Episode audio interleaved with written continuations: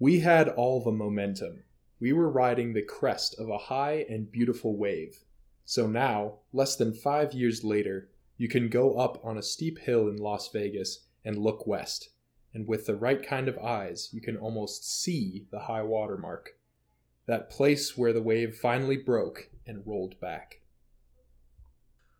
Welcome the fuck back to book club, everybody. How you doing? My name is Luke, and uh, welcome back to the Book Club Boys podcast. Uh, we just got through chapters five through eight of Fear and Loathing in Las Vegas, um, and I'm joined again by my three bestest buds, Max, Sam, and Adam. You guys, how we doing? Doing just great.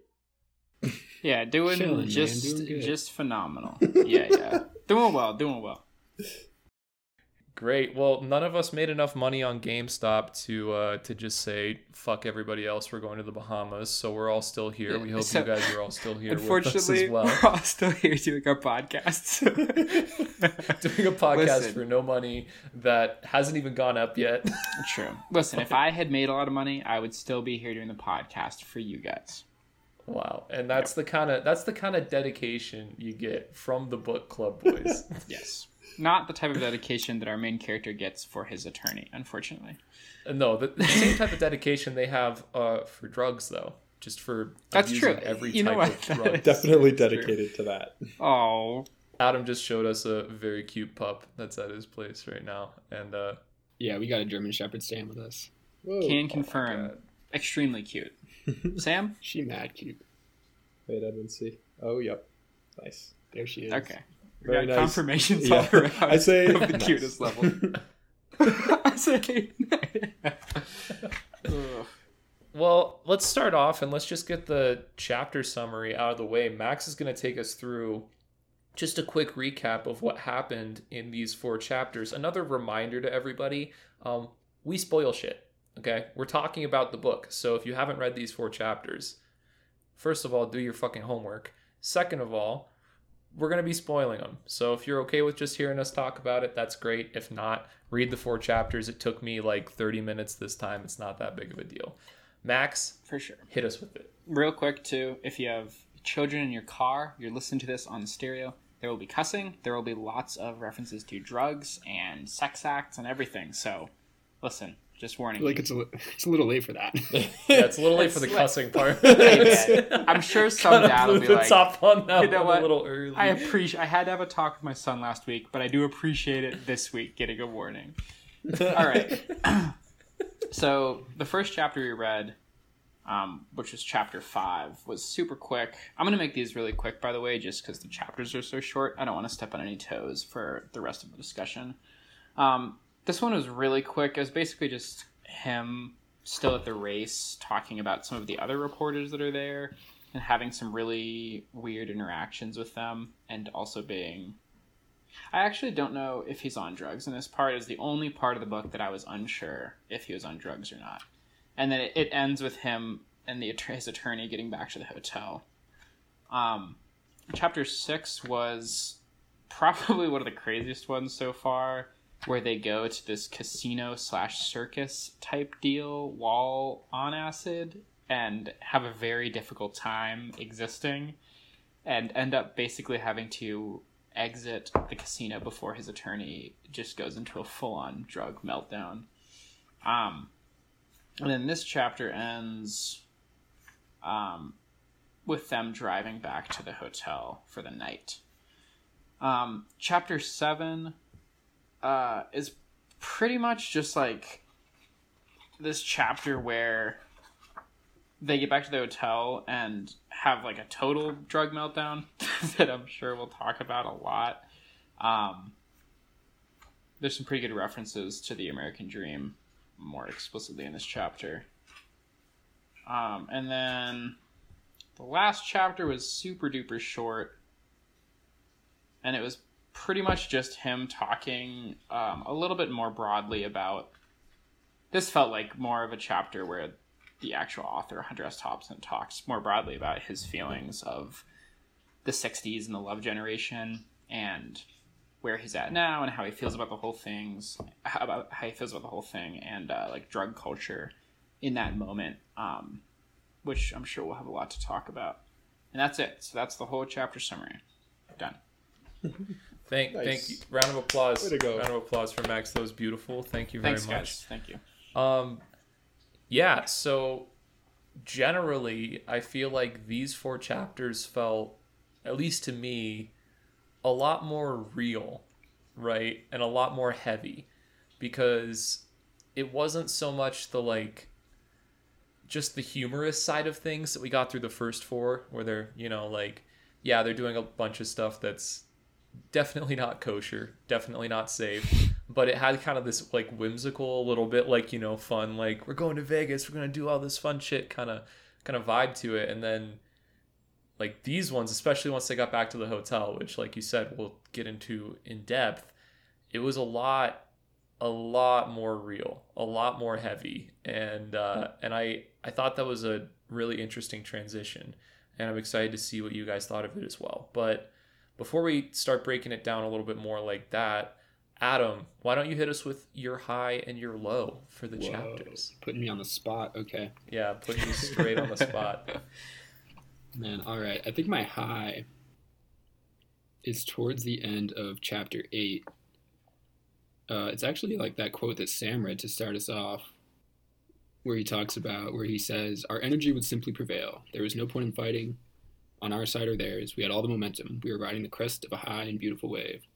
He clearly has like a lot of nostalgia for this era in the 60s when like LSD was clearly like taking off and becoming a huge thing, especially in areas like San Francisco. And I think that was like around the first time that he did LSD too. I think he talks about his first LSD experience right before this. Um, so it's just interesting to hear about like, oh, this was kind of like his introduction to these crazy drugs that are now like seem like a very normal part of his life.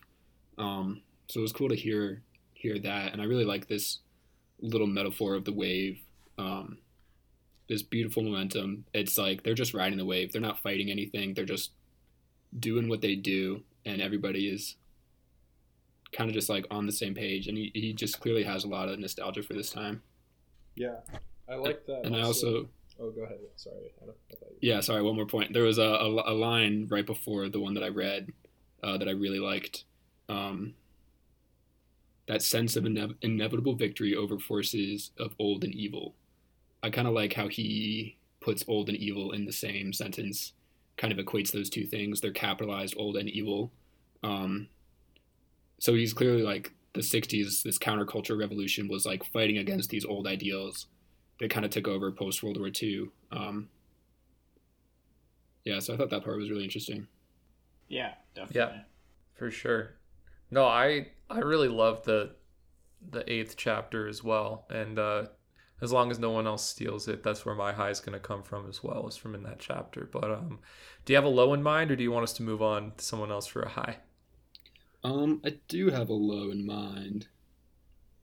I did not like when they were tripping out in the hotel room. The attorney was like getting pretty violent and out of control.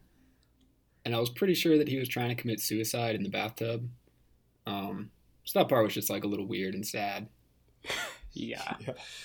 For yeah, sure. uh, we might we, we could probably just make that like all four of our lows because I'm I was also gonna reference that for myself as well because that was when I mentioned it getting really heavy. Obviously, that's kind of the area that I personally was referring to, um, and I totally agree. There was like you know there was some like suicidal stuff going on there, and just clearly that I don't know if it's just the drugs. I doubt it's just the drugs. I think there's probably some mental health stuff going on for the attorney in in that arena, but it was a very tense and also kind of sad sad thing to read through and that's like it was just such a different like switch up from the rest of the book so far. Such know? a departure from the rest of the books. I mean, thus far, I feel like there have been hints of that type of dark side to drug use, but that was the first time where, as the reader, you're like, "Whoa, am I about to? Is this guy about to kill himself?" And I'm just gonna read through it at the end of this chapter, and it was definitely like a, a butt clenching moment um, when I was reading it, especially because how short the book is and how quickly sort of things progress. I was like, damn, is he really about to just die? Am I gonna like get halfway down this page and he's just gonna zap himself in the bathtub with like his radio? like, holy shit. Um, but anyways, Yeah, and that was kind of that was kind of another one of those situations where um I feel like they they narrowly avoided tragedy again, kind of how we were talking about in the in the last episode where it's like they have all these different experiences and different like different moments where they could just everything could fall apart all at once. And you know, if if Dr. Uh, Dr. Gonzo or Raul or whatever you want to call him, if he was like a little bit more high at that moment, it that so easily could have turned into, you know, his attorney dying, right? It it just happened that he actually was like slightly clear-minded for that moment for whatever reason and so like that's like that's the kind of margins we're playing with here which is that's why I was really kind of tense about it. yeah.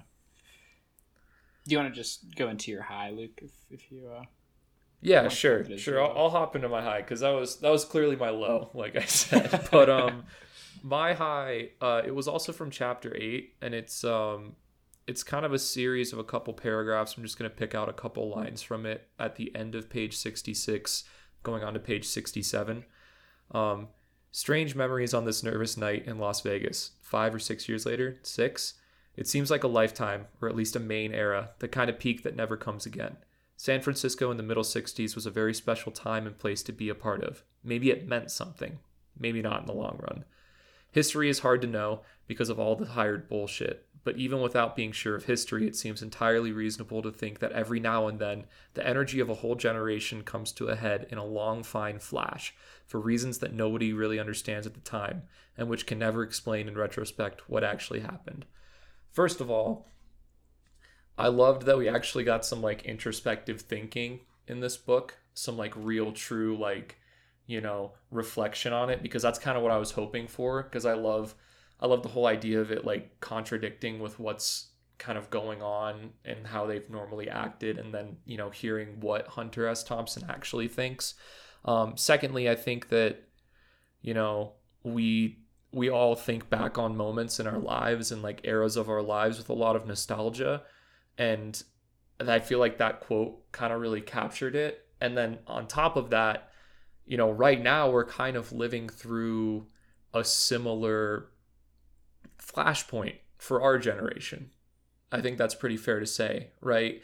Where it might not be us, you know, doing a bunch of drugs in San Francisco in the 60s, but like this is like the this is more than likely going to define the rest of our lives like this moment we're living through right now with with covid and with all the crazy politics stuff going on all the crazy like right now we're recording this when all the game stuff stop is stuff got GameStop stuff is happening which is feels like it could have like a huge impact on how financial stuff works. Like all these major things are kind of culminating um, and in the last year especially too like with the black lives matter movement really popping off in the summer um, in a way that you know I I was extremely happy to see. Obviously, we're not happy that that stuff happened, but you know, seeing like those kind of movements gain traction and like all this change is happening all at once, and I feel like this is kind of potentially our our generation's kind of moment where it's gonna like tick off, or it is ticking off, and we're gonna look back on it and be like, holy shit,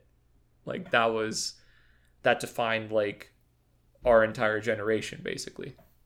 Yeah, absolutely. I was just to add, just in case you hadn't said that, like the, the, the moment where he says that it's it's like a whole generation's energy for whatever reason, just like meets up basically, or it, it, it it's sort of a flash in the pan moment where all the energy is on the same wavelength.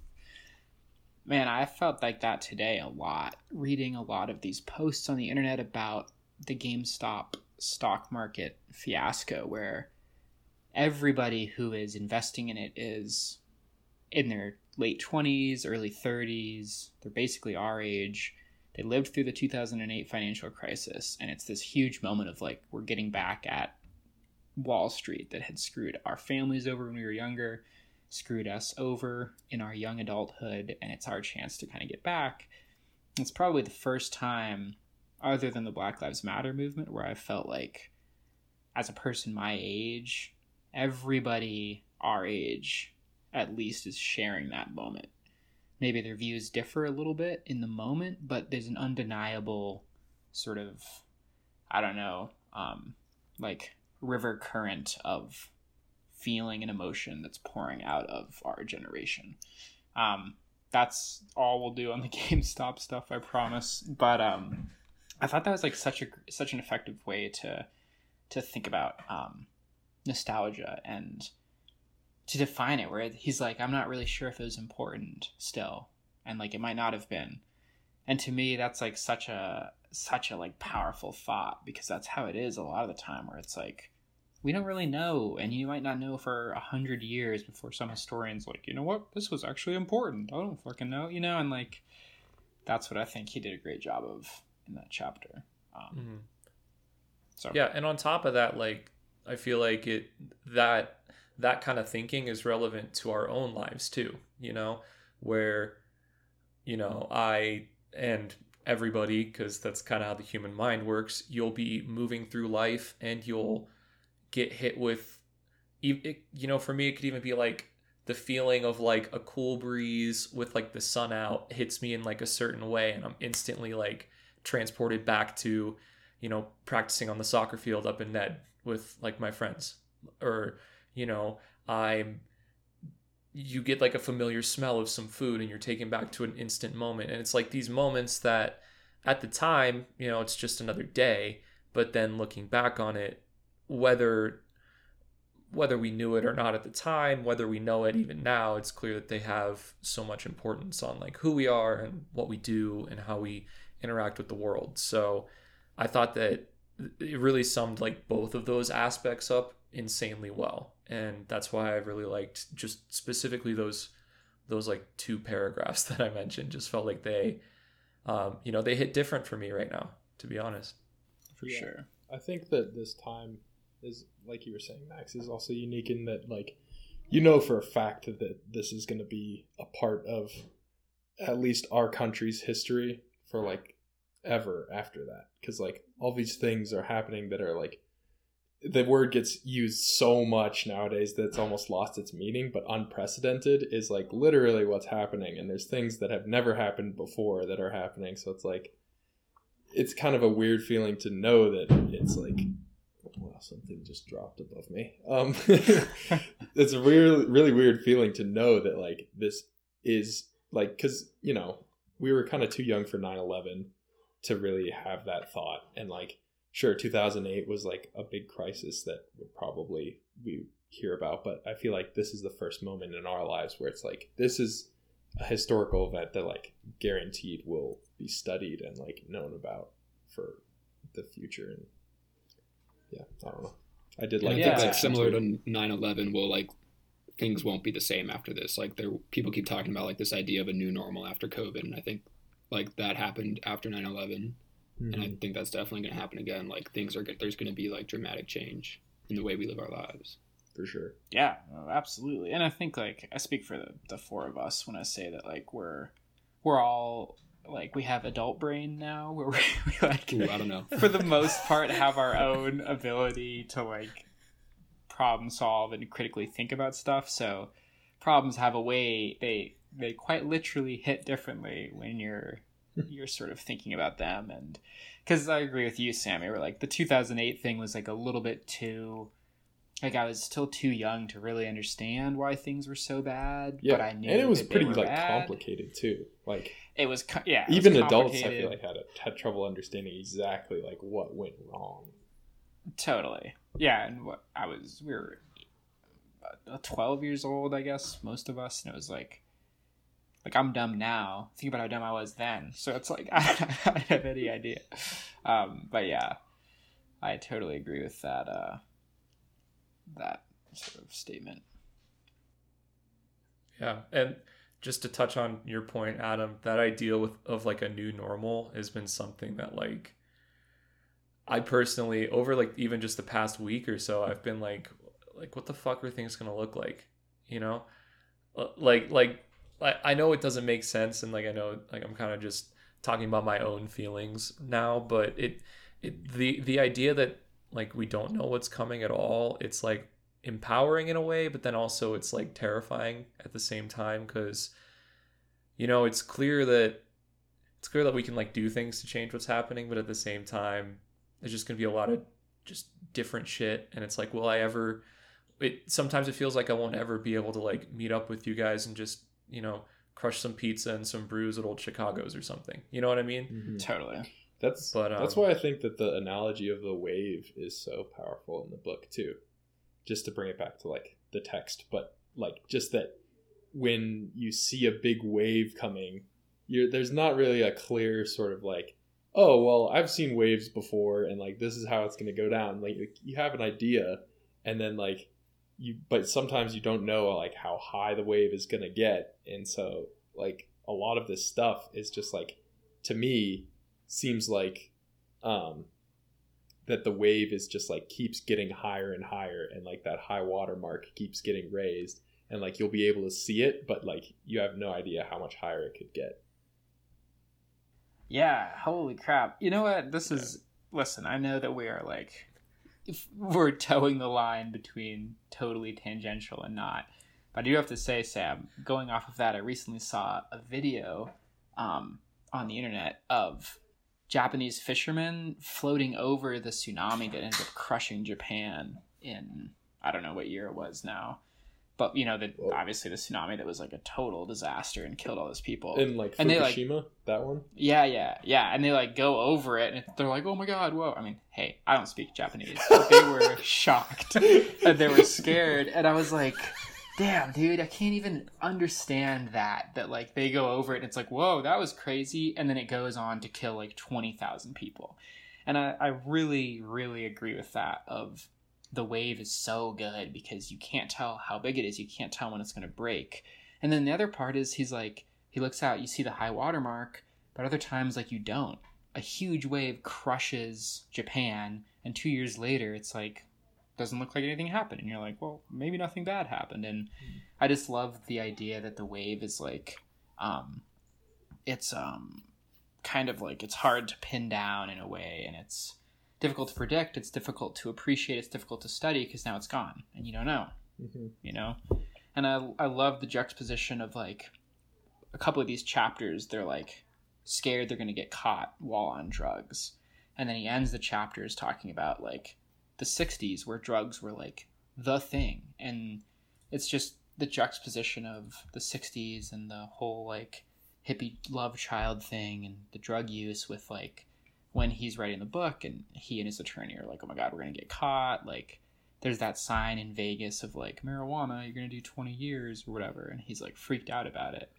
And so I think him ending with the wave of like, look where things used to be and look where they are now is ooh, so good. yeah i would expand on that even more and say that waves have this nature of gradual uh like raising and then gradual declining and i feel like that as far as history goes is also a powerful image because like i mean max you know in our like french revolution history class it's really hard to just be like all right well the french revolution started right here and it's like Yeah. history since time is this ongoing thing it's really hard to pick a point and be like this is when it changed into like the hippie 60s from like the like beach boys 60s you know what i mean like it's kind Sure. of like this this weird wave where it's like all of a sudden more and more people are going to this doctor's house where he's humming in the garden and like getting interested in LSD and then like all of a sudden you have Woodstock and then like Yeah. after that you have this sort of decline in the 70s where everyone's like wait a minute like the 60s were sweet and everybody was on the same page and now it seems like a lot of us are burning out and freaking out in bathtubs and like you know it's kind of like wow this okay the wave is definitely declining now like yeah. Oh man, that is such a great way to think about that. Of yeah, the the guy in his garden, he's humming, he's high as a motherfucker, he's having a great time, and everybody's like, dude, LSD, this is kick ass or whatever. And then like you serve in Vietnam and come back, the next thing you know, you're in a bathtub bathtub with green water trying to zap yourself with a radio. it's like what the fuck? yeah Uh, um, did you have a, a high and a low, Sammy? Did we do you already? No. I, I haven't Okay. gone yet. Um, my high was earlier in the chapters that we read, where they're in the uh, circus themed casino. Um, just because I remember uh, I went to Las Vegas on spring break, senior year of college, and Adam was on the same trip, but they actually went to California instead of Las Vegas. But a lot of the things that I was noticing around Vegas and kind of getting upset by were the same things that he was kind of getting upset by as well. Um, just like that there's all this crazy stuff going on, and then like nobody really seems to care. Like that there's people literally like trapezing over them while they're gambling, and like no one even looks at them. That I feel like is really captures sort of the whole feeling of Las Vegas, where first of all, like it's lots of people that are like gambling and wasting their lives away where he describes like them being at 4 a.m in a dead casino like still trying to win. Like that that part definitely bothered me when i was there. It was just like what are these people doing here at this time? And then also just like the over the top showmanship of the whole thing and like just this sort of like it is really a perfect setting to critique the American dream because it's just like so obscene and in your face with like if you have this much money you can like do whatever you want like make a casino that has wolverines flying in the air. And then also just that like they're these two characters that are sort of in this super overwhelming space on drugs and like I just love the part. this is the high of the high is when he's the attorney is like they're in the bar that's like circling the entire the the seats are circling the like center bar. It's the merry-go-round. Yeah, the merry-go-round, and they're like freaking out, and they're like, "Okay, we got to get out of here." And then like the guy gets to the edge of where it's spinning, and he's like, "I can't do this." and then like, and then and then uh, the uh, what did we say? Raul was his name? Is like our main character. Is I like, I real? think Raoul Duke is like Duke. his that's the made up name that he made up when he was trying to go into the hotel or Oh. something. I don't know. I don't I actually don't know what like the the What col- is- colloquial term for each character is. Yeah. We should We'll probably figure call that out at some point. Protagonist. He's like says to his attorney, he's like, "Don't move, just stay there." And then like the the attorney is so messed up that he literally doesn't move like at all. like he, he doesn't he doesn't like you know go back down and sit down or something. He just like literally stands there and waits for the entire circle to come all the way back around. And I feel like there have been some moments where like you're in a place where you're just super overwhelmed. You may or may not be under the influence of something, and you're just like, I gotta focus on like not freaking out right now. the only way to do that is to like you're in you're in the you're in the back of the Uber. You're about to yak, and it's like all uh, take all my energy right Yeah. now. It's just gonna go straight towards just focusing. yeah, and like you know maybe that's saying something about like us that uh, that's so relatable, but it's also just like any sort of overwhelming atmosphere is like that's like everyone's had that sort of feeling where you're like I can't get off this merry-go-round. Like I need to just like focus really hard on not Yeah. freaking out. So yeah, I really like that part. I thought it was hilarious. Who the hell Yeah, puts also- a merry-go-round or puts a bar on a merry-go-round? Like that's just a recipe Yeah. for disaster. yeah. yeah well i thought that was i thought that was pretty good symbolism too because they it specifically for like critiquing the american dream right where they were just talking about like we found the nerve man we found like the main nerve of american culture and you're like about to fucking freak out on me right now right and then and then he's like that's why i'm freaking out because like we we just found the nerve of it and then they're on this fucking merry-go-round and he just like he he thinks he knows what's up at least, but he can't like bring himself to get the fuck off, you know? Yeah. So I don't know if that was an intentional image, but I felt like that was that was pretty well linked with the conversation they were having before. Hmm Definitely. Yeah, I like that part a lot.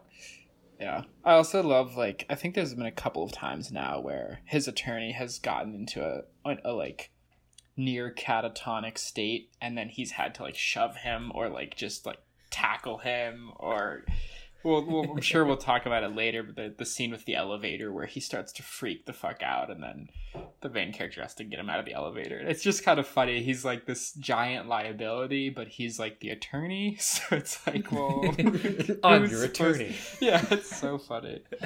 As your attorney, I Um, recommend we do more ether. Also, going back to what, uh, something Max said earlier, you just made me think of this, Luke, is when they see that sign about marijuana, it's hilarious to me that he's more concerned about getting caught with marijuana than he is about getting caught with like ether or mescaline or coke or LSD. All the When, other like- drugs they have on them. Yeah. it's like weed is the big concern there. He's like, we can't get caught with that. It's so Yeah. funny. Super ironic. Yeah. Um, well, Sam, do you have a low, or Max, do you Oh, want to hit that's us with a high? Sorry, Sammy. Uh, yeah, I'd say my low is just like how violent the attorney gets, and like we kind of covered that, but um, Max, you just mentioned like the elevator scene, and that part I was definitely like, man, like so unnecessarily violent and like freaking out, like just like threatening, like this girl hits on him. And then he like threatens to stab and cut people with his knife in the elevator. and then like later on he remembers this girl and then thinks that some random like other guy that they are supposed to meet up with has stolen her for some reason The And, like, photographer. yeah and then like Yeah. wants to go up and, and cut him because he stole this girl that he also threatened to like cut and i was like that just is such a backwards like drug fueled train of thought where he is just like oh yeah that girl she was like actually hitting on me. She wasn't being mean. And then he's like oh that guy probably stole her from me. Like, i gotta be mean to Yeah. somebody. Let's go like this random guy that like i somehow stole the hotel key from. Yeah. Yeah. Also, also how he like after the fact when they're back in the hotel room, like hours later, has this whole realization that she was hitting on him, yeah, and then it's like, "Fuck, we had such a good connection." yeah And as so soon as he's he loved me you're like like, what like, get the fuck out of here, dude. was so I can't remember. Does that happen before he tells the story of the elevator or after? i think it's I- after. Okay, because I thought it was before because I just remember reading it and being like, "Oh, a girl! Like there hasn't been a female, you know, mentioned in the book. Like, did one of them like was like were they hanging out with a girl or did one of them sleep with a girl?" And I just love how it's like you had such a great connection and then proceeds to tell that story of like threatening to cut people's faces off in front of her and then like getting off the elevator. It's like, oh, such a great connection. Yes. that girl's gonna be my wife, So dude. I funny. swear. He's like, she fell in love with me. It's like, whoa, whoa, whoa, whoa. Uh, yeah, that was that was definitely sad, but also hilarious at the same time, which I think is probably a good uh, a good description of a lot of the moments in this book. Definitely. For sure. Yeah. All right, Um, Max. I'll do my highs and lows really quick. um, since they've both mostly been heavy so far, I'll just do uh, a pretty light one. Um, my high was, I think, it's in, uh, I think it's the first chapter we read, chapter five. Um, let me just double check. Is it with the soldiers? Oh, it's chapter six. No, I mean that part was hilarious and super confusing. But uh, this part is when they like get back to the hotel. Um, he parks the car, runs inside or something. There's some weird thing happening, and then he like is talking about like trying to find his car, and he's like, he just describes it as, "I'd been looking for a parking spot for what seemed like a very long time, too long." I was about ready to abandon the car and call a taxi, but then, yes, we found this space, which turned out to be the sidewalk in front of the main entrance to the Desert Inn. I had run over so many curves by this time that I hadn't even noticed this last one. And I was just like, so funny that he's like super confused. They pull up, the doormen are yelling at them. He's like, man, this is a great parking spot. it's like on the sidewalk, and it's just like, I love that moment of just giving us a nice view of like just how fucked up they are, where he's like, I'm confused. I find a lot of space. Oh, it's in front of the fucking door to the hotel. um, that was my high. Uh, I think my low. Um, man, I don't really know. We talked about the heavy ones. I don't have much of a light one, but I'd say like one of my I guess my low would be the attorney. Um, a number of times in these chapters, like says honky and like some other like decently racist things, and I feel like it's an interesting departure from the first couple chapters where Hunter S. Thompson's character is like being kind of racist towards the attorney, and then these chapters, the attorney is kind of like a loose cannon on the racial front. Like there's one moment in particular where he gets really upset with the main character um, and the other one of the other reporters, and he's like, "Oh, you," I think he says honky. He's like, "Oh, you honkies are all the same." Like, and it's this moment where you can feel like their friendship is not there in that moment, you know. And he's like, "Oh, like you white people are all the same," and it's been it was kind of like definitely a little bit of a low where I was like, "Man, it sucks that these two are like." Close enough to be on this like drug fueled nightmare together but also like clearly have some like pretty significant racial divides between the two of them.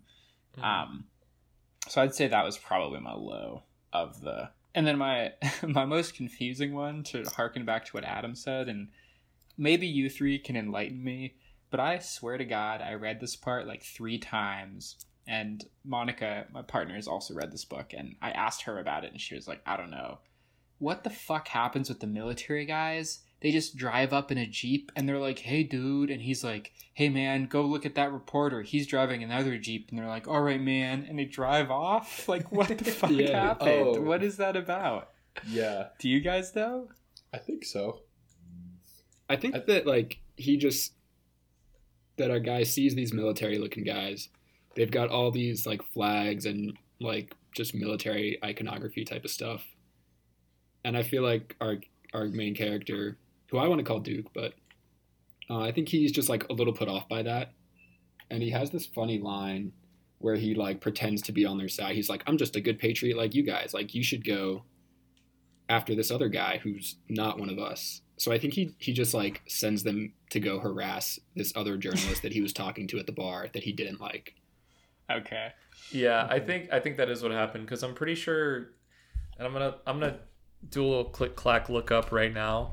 But um, the selling of the Pentagon is like, I know it was a movie. I don't know if yeah, it was like. Was uh, I, I don't know if it was like a report. Yeah, so it's like a CBS report basically, and I'm pretty sure it had some not like great things when it comes to like you know if you're a patriotic person you probably wouldn't like to watch it. So i think okay. that he just knew that and he just wanted to fuck with another reporter and he was like and he knew like that they would get pissed off when they heard that. So he just sent him down there.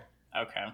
I was just yeah. so confused about like especially the way their conversation went. I was just like dude what? Because when he's like oh a bunch of petty officers from san diego or whatever and i was like is this like another weird drug trip moment where he's just like, oh, they were soldiers. I don't fuck. They were from San Diego. I don't know. Or is this like him actually knowing what's going on? Um, but that makes sense, I guess. Definitely sending them to yeah. harass the other reporters. Pretty yeah. funny. One thing, one thing I wanted to touch on from what you said about your Lomax about the attorney and the protagonist's like relationship, um, and how you said that like, that they're close, but then there's like this divide. I feel like to me, I'm not even actually convinced that they're that close. I think that they're I guess I just feel like they're close in the sense of they enable each other's like worst tendencies that they want to have enabled. Sure. And so that's why they spend so much time together and like are on this trip, but then in reality they're really only connected by their ability to like help each other get drugs and help each other get high. So then when it comes to like these bigger moments, I'm not really sure how there for each other they are or they will be in the future.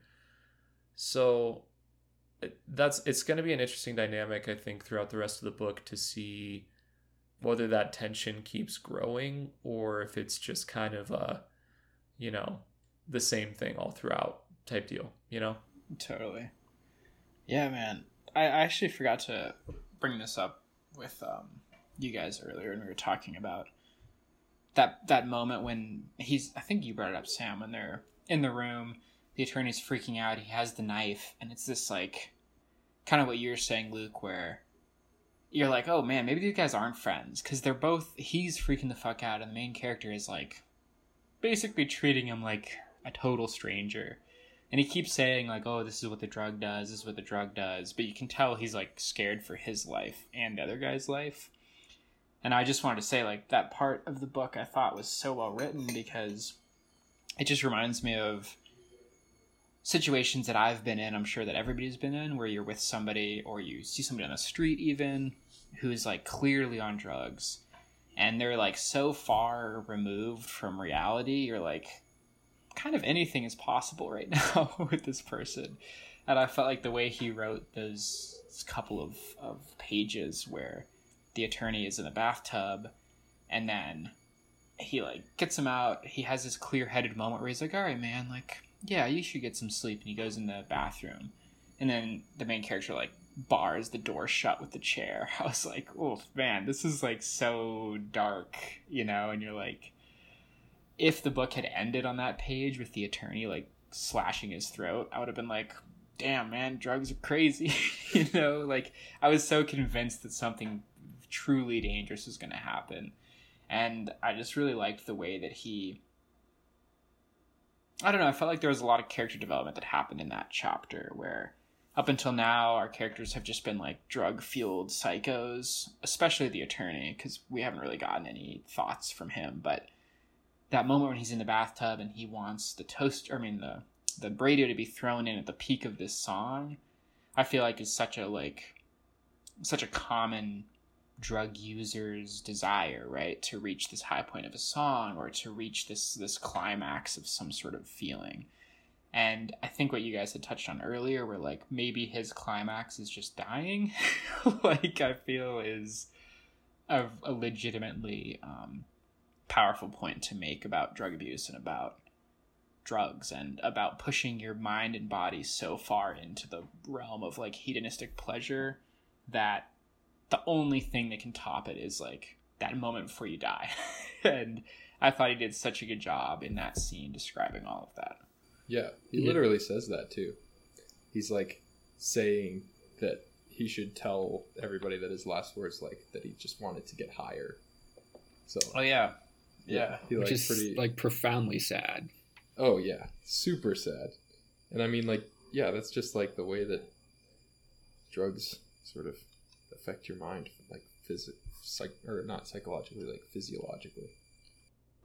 Yeah. Yeah, these chapters really made me think about like the weird irony or contradiction that is doing, you know, drugs like LSD, where you kind of take them to let loose or maybe relax or just like free your mind.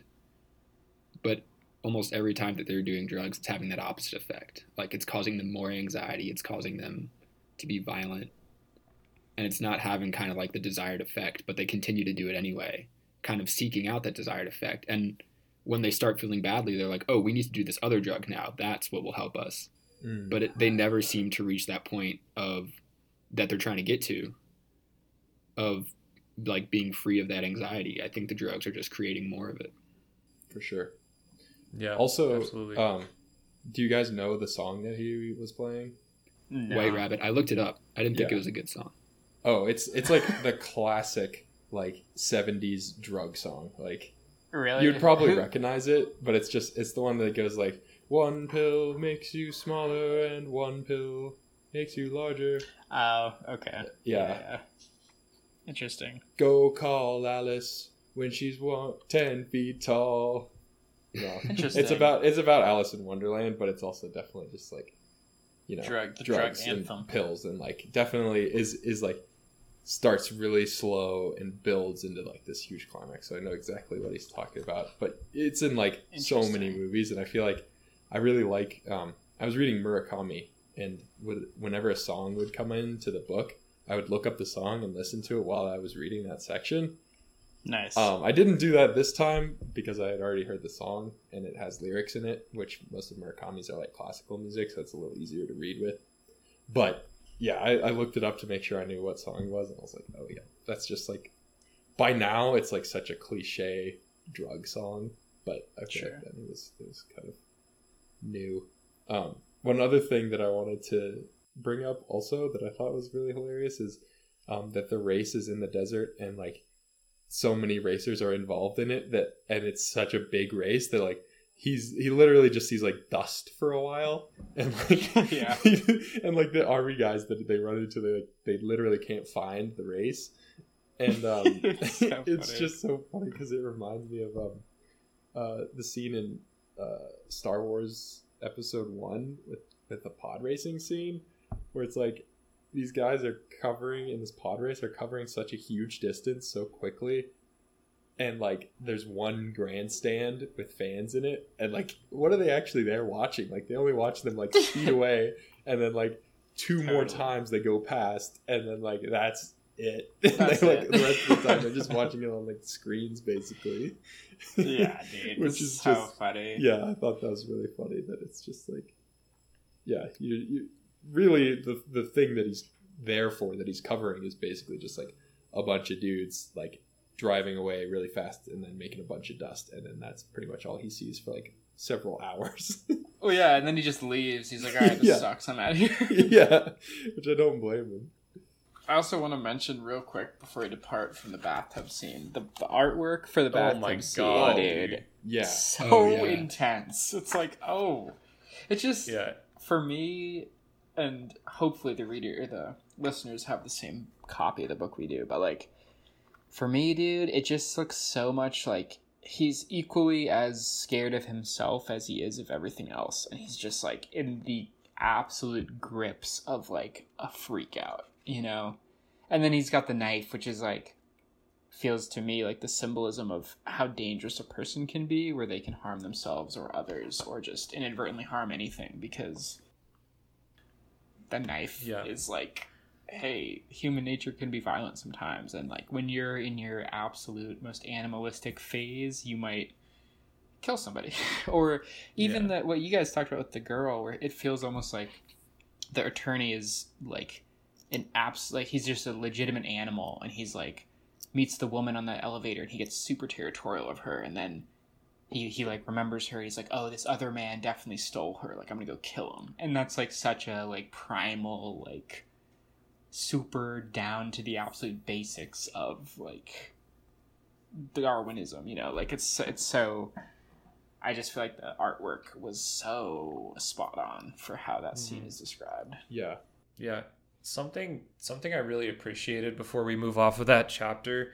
Um, something I really appreciated about it is, I believe there was a line in there somewhere where he essentially said like, once once the person is this high, you're not dealing with them anymore. You're dealing with the drug. oh You know? And that's something that I think it's really easy to forget a lot of times whenever if you're talking about somebody who's actively on something or somebody who is struggling with addiction or whatever like it's you know at a certain point the person is actually like helpless against what they're trying to deal with even if they're trying to deal with it like as best they can. And it's it, it was just kind of a really interesting way that he talked about it there and then how he also like knew in a way how to deal with this intense situation because he knew how to deal with the drug essentially and how he like went through those steps. And i just i thought that that was a that was a really interesting part of a really intense and crazy sequence that they had to say the least Yeah, that's a good point Absolutely. Um, I just wanted to briefly mention there's one part that I think we've all been through where he describes um, going through the turnstiles into the circus casino, and he's basically describing what it's like to be on drugs or to be drunk. And he's like, but when you get there, everything goes wrong. You misjudge the distance of the turnstile and you slam against it, bounce off and grab hold of an old woman to keep from falling. Some angry Rotarian shoves you and you think, What's happening here? What's going on?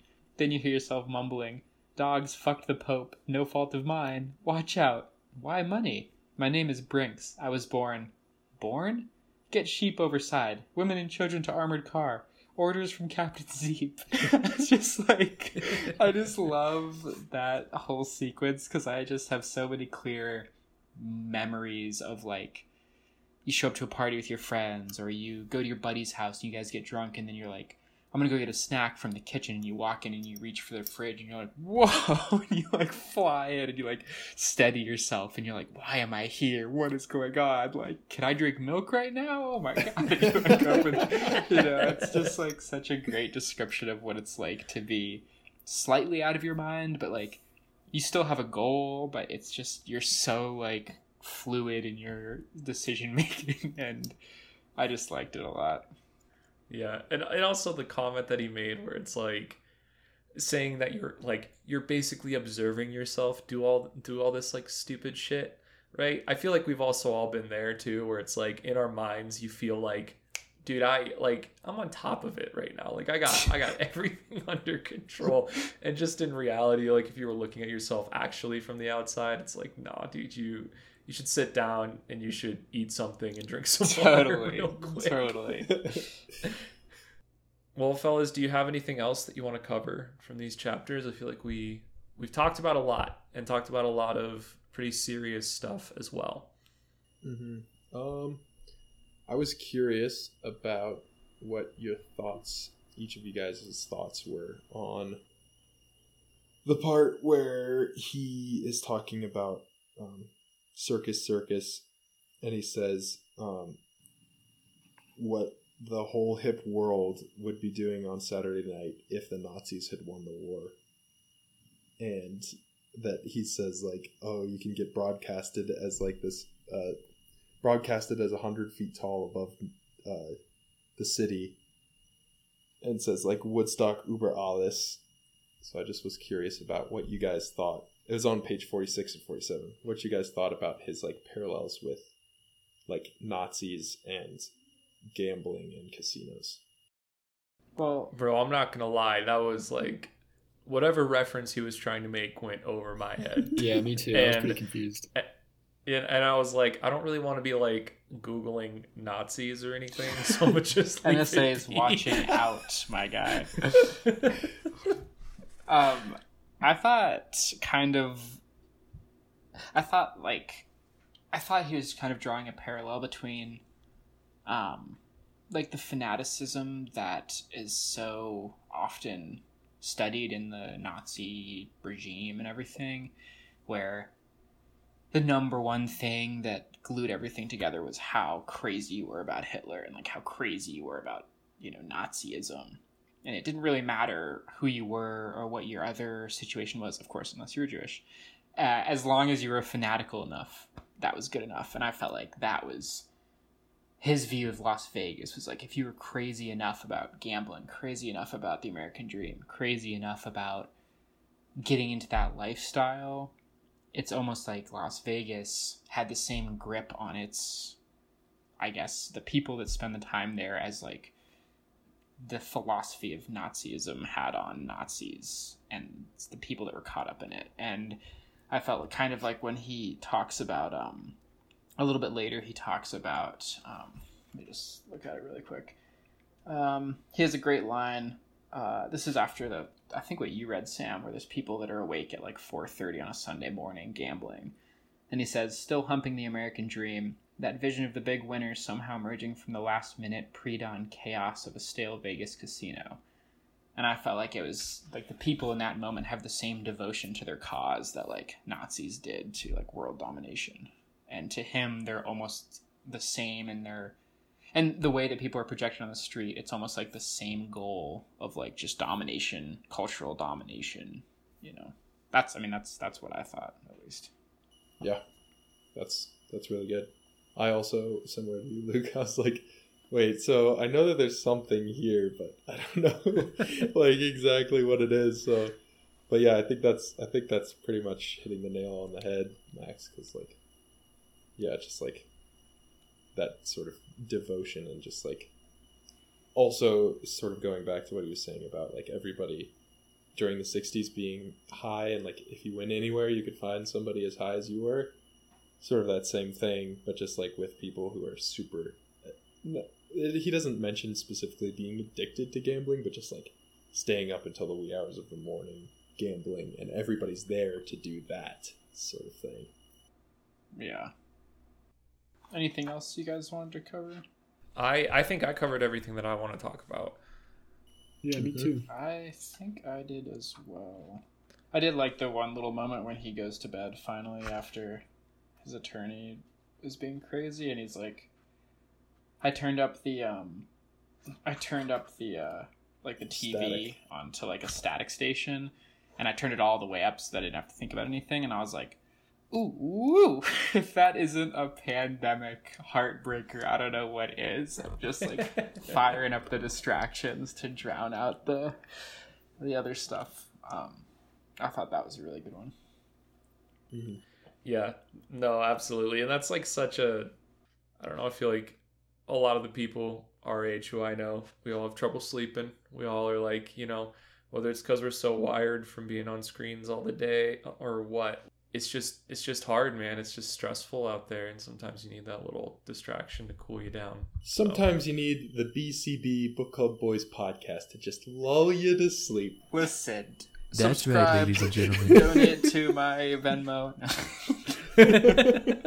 Actually, just just wire your money straight to my portfolio on Robinhood so I can buy more Dogecoin. Um, Dogecoin just makes me laugh. Bro, you're so laughing, much, but I've bro. literally like never. We'll, we'll talk about it later.